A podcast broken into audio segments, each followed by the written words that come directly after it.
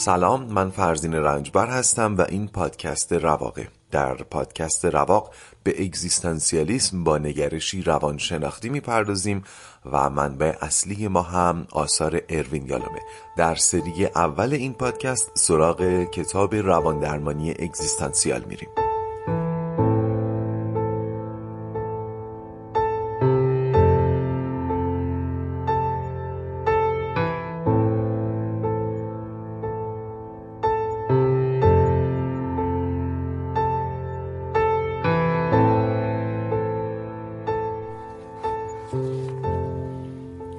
خوش اومدین به اپیزود دوم پادکست رواق. در اپیزود قبل اجمالا اروین یالوم و ابتداییات روانکاوی اگزیستانسیال رو معرفی کردم. در تعریف روانکاوی اگزیستانسیال گفتم که یه روش پویا یا پوی نگر که بر دلواپسی های وجودی آدمی متمرکزه. اینجا هم پویا و هم دلواپسی های وجودی نیاز به توضیح دارن. وقتی میگیم پویا یا داینامیک علاوه بر اون بچه انرژیک و متحرکانه بودن که مثلا منظورمون اینه که روانکاف به صورت پویا عمل بکنه منظورمون یه درگیری درونی هم هست. این داینامیک و این بالا پایین شدن داره راجع به انرژی های درونیمون هم حرف می‌زنه. اینجا رو باید خوب گوش کنید. درون همه ما انرژی های زیادی وجود داره. منظور انرژی های مثبت و منفی که میگن انرژی مثبت بده منفی نده و اینا نیست. منظورم ترس ها امیدها احساسات خشم و امثال این هاست خیلی از این انرژی ها با هم در تعارضن و این تعارض ها ریشه اصلی مسائلی که روانکاوی به دنبال حل اون هست این تعارضا خودشون به تنهایی پیچیده و قامز هستن. اما وقتی به ساحت ناخداگاه سرایت می‌کنن کار خیلی خیلی پیچیده تر میشه. کار روانکاو اینه که دست بندازه اون تو این گره ها رو بیاره بیرون بعد تلاش کنه اونا رو باز کنه. گاهی شاید تا مش دستش رو ببره توی روان کافی باشه گاهی باید تا آرنج بره گاهی هم تا کتف. باز اینجا رو توجه کنیم. تفاوت اصلی در دیدگاه های روانکاوی از اینجا نشأت می‌گیره که هر دیدگاه کدوم تعارض های درونی رو مهمترین و عمیقترین تعارض ها می‌دونه.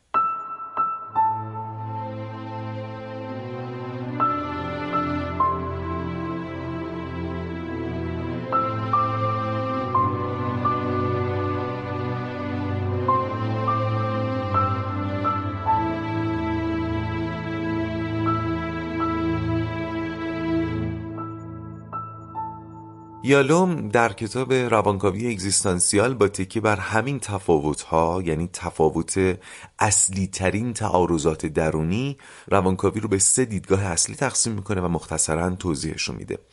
یکی روانپوی شناسی فرویدیه یکی روانپوی شناسی نئو فرویدی و دیگری روانپوی شناسی اگزیستانسیال. این پویه هم که میشنوید یعنی همون انرژی ها و همون غلیانات درونی و اشاره به همون پویایی داره. بذارید منم با توجه به خود کتاب اینو توضیح بدم. جلوتر کمی از متن خود کتاب می‌خونم ولی اینجا رو دارم از روی کتاب توضیح میدم. در مورد روانپوی شناسی فرویدی یالوم میگه فروید در روانپوی شناسی خودش معتقد مهمترین تعارض بشر تعارض بین غریزه ها مخصوصا غریزه جنسی با جهان واقعیته. غریزه ها دنبال کامروایی فوری هن ولی جهان بیرون که متشکل از هزاران هزار باید و نبایده این کامروایی رو محدود می‌کنه عقبش میندازه. بیشتر انسان ها بالاخره توی نقطه این درگیری ها رو به تعادل میرسونن. ولی به عقیده فروید هر مشکل روانی که در آدم ایجاد میشه ناشی از تقابل اون دنیای غریزی و دنیای عرفی و هنجاریه. و خب قاعدتا کسایی که پرسونالیتی دیزوردر دارن نتونستن به اون نقطه تعادل برسن. کسانی که ما در اصطلاح ساده بهشون میگیم دارای مشکل روانی هستن. خب البته توضیح نظریات فروید در چند جمله اصلا ممکن نیست ولی ما هم نمی‌خوایم نظریاتش رو بگیم. قرار شد که فقط به این اشاره کنیم که کدوم تعارض رو مهمترین تعارض درونی انسان می‌دونه. پس فهمیدیم که فروید تعارض بین غریزه و هنجارهای عرفی رو مهمترین تعارض می‌دونه. فرض کنید خیلی ساده بخوام بگم دختری که به پدرش تمایل جنسی داره. یک غریزه در او هست یک هنجاری در بیرون هست اینها با هم در تعارضن. دیدگاه بعدی روانپوی شناسی نئوفرویدی یا بین فردیه. معتقدین به این دیدگاه مثل سالیوان، هورنی و فروم معتقدن انسان در کودکی نیاز بی نهایت به دوست داشته شدن و اهمیت داده شدن داره و مهمترین کسانی که می‌تونن این نیاز بی نهایت رو تأمین کنن بالغین مهم زندگی او هستند مثل پدر و مادر و اعضای درجه یک خانواده. اگر این نیازها به درستی مورد توجه قرار نگیره انسان در آینده دچار تعارضات جدی میشه. بازم میگم دیدگاه های اینها هم به این سادگی نیست. خب قاعدتا خیلی عمیقتره بسیار مفصلتره ولی جا و مجال تعمق نداریم ما اینجا. یه نکته دیگه هم به ذهن خودم می‌رسه. شاید با نگاه اقماز بشه این برداشته کرد که اونچه که فروید بهش اشاره می‌کنه تعارضاتی که در حال حاضر در جریانه تعارضاتی که نوفرویدی ها بهش اشاره می‌کنن تعارضاتی که در گذشته ما ریشه داره و حالا احتمالا شق سوم که یالوم قرار بهش بپردازه یه نیم نگاهی به آینده داره. خب این هر ستای اینها همون واژه و ترکیب نیم نگاه رو راجبش در نظر بگیریم دیگه. نیم نگاه به گذشته نیم نگاه به حال نیم نگاه به آینده. حالا بریم سراغ رویکرد و دیدگاه اگزیستانسیال به مهمترین تعارضات درونی بشر.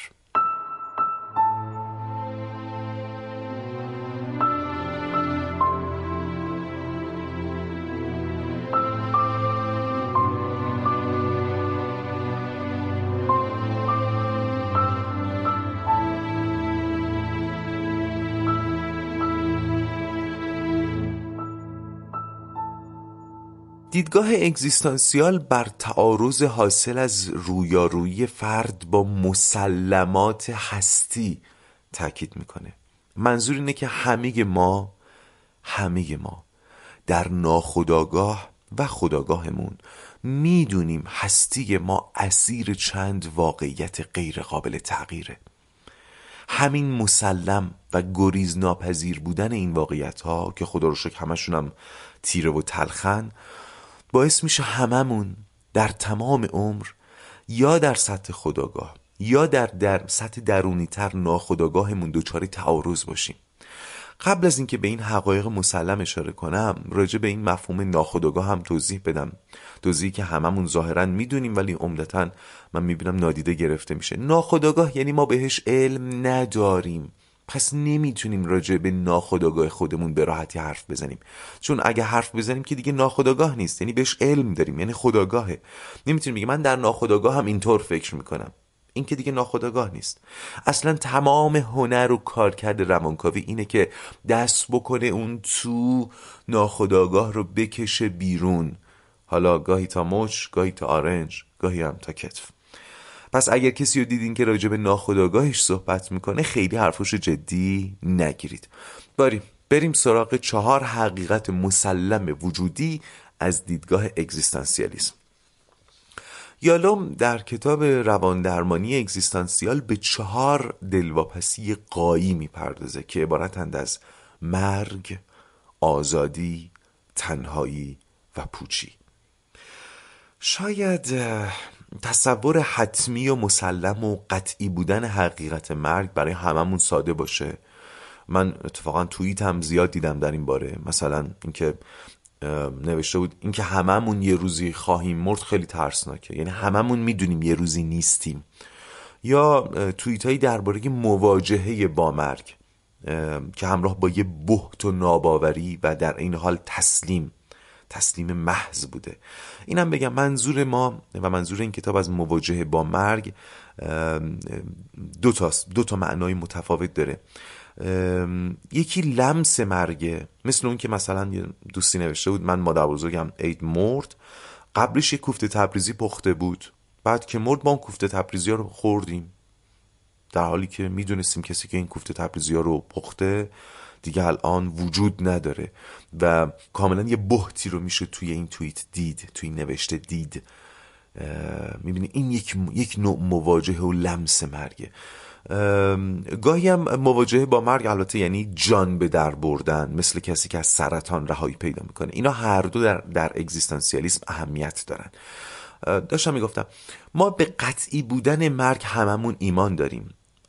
یه انسان سالم باید از مرگ بترسه. توی پرانتز بگم کسی که ادعا می‌کنه از مرگ نمیترسه یا بلوف می‌زنه یا متوهم فکر می‌کنه از مرگ نمیترسه یا از افسردگی شدید رنج می‌بره.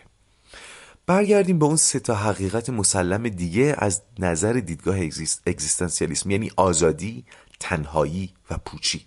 ممکنه قطعی و حقیقی بودن این ستا برای شما به اندازه مرگ واضح نباشه. ولی خب وقتی در بستر اگزیستانسیالیسم توضیحشون بدن متوجه خواهید شد که این مفاهیم چقدر عمیقن چقدر عمق وجود ما رو تسخیر کردن و چه ارتباطی با تعارضات درونی و نمودهای بیرونی ما دارن. خب بذارید توضیح اجمالی این چهار ترس رو عینا از خود کتاب بخونم و این اپیزود رو با همین به پایان ببریم. میریم سراغ صفحه 24 کتاب روان درمانی اگزیستانسیال نوشته اروین یالوم.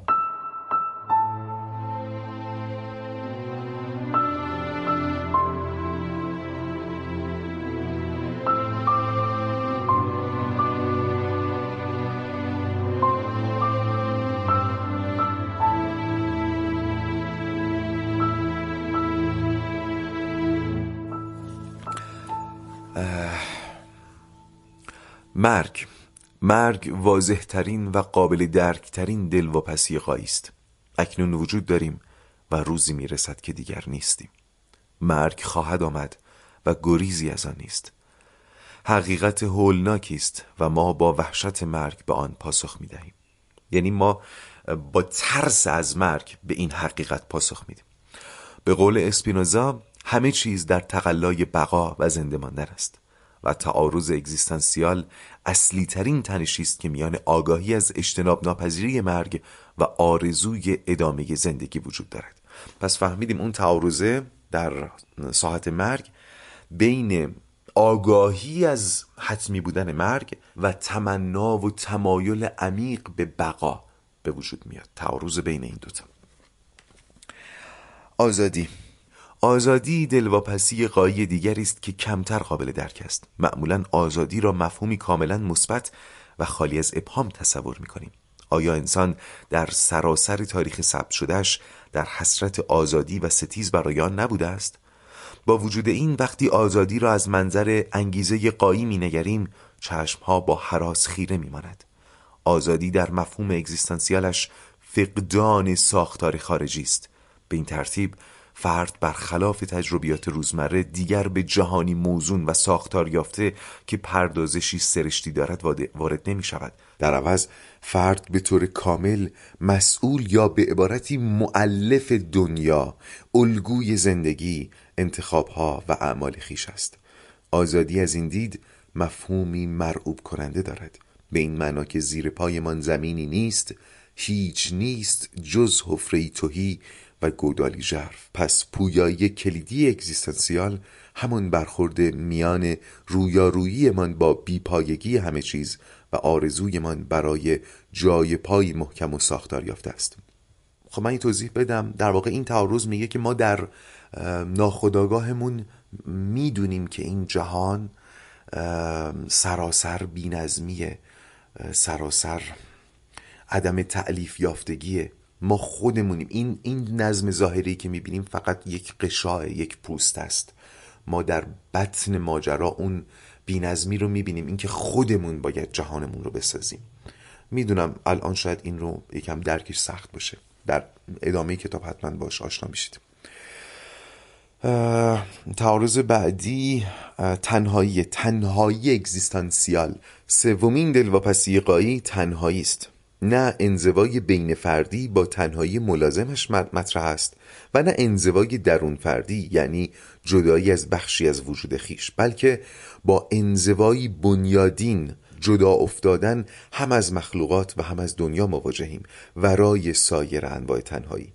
هر چقدر به یکدیگر نزدیک شویم همیشه فاصله هست. شکافی قطعی و غیر قابل عبور. هر یک از ما تنها به هستی پا می‌گذاریم. و باید به تنهایی ترکش کنیم. پس تعارض اگزیستانسیال تنشی است میان آگاهی از تنهایی مطلق و آرزویمان برای برقراری ارتباط. محافظت شدن و بخشی از یک کل بودن. این هم فکر کنم متوجه شدین. تنهایی اگزیستانسیال میگه که ما در ناخودآگاهمون می‌دونیم تنهاییم. تعارض کجا شکل می‌گیره؟ زمانی که آرزو می‌کنیم تنها نباشیم. دوست داریم باور کنیم جزئی از یک کل واحد و منسجم هستیم در حالی که اینطور نیست. دلواپسی قایی چهارم پوچی. چهارمین امر مسلم هستی یا دلواپسی قایی پوچی و بیمعنایی است؟ اگر باید بمیریم اگر خود باید دنیایمان را بنا کنیم اگر هر یک در جهانی بی تفاوت به ما مطلقا تنهاییم پس زندگی چه معنایی دارد؟ چرا زندگی می‌کنیم؟ چطور باید زندگی کنیم؟ اگر هدفی مقدر و از پیش تعیین شده وجود ندارد پس هر یک از ما باید معنای خیش را در زندگی بسازیم. ولی آیا معنایی که خود برای خیشتن میآفرینیم بنیه لازم برای تاب آوردن این زندگی را دارد؟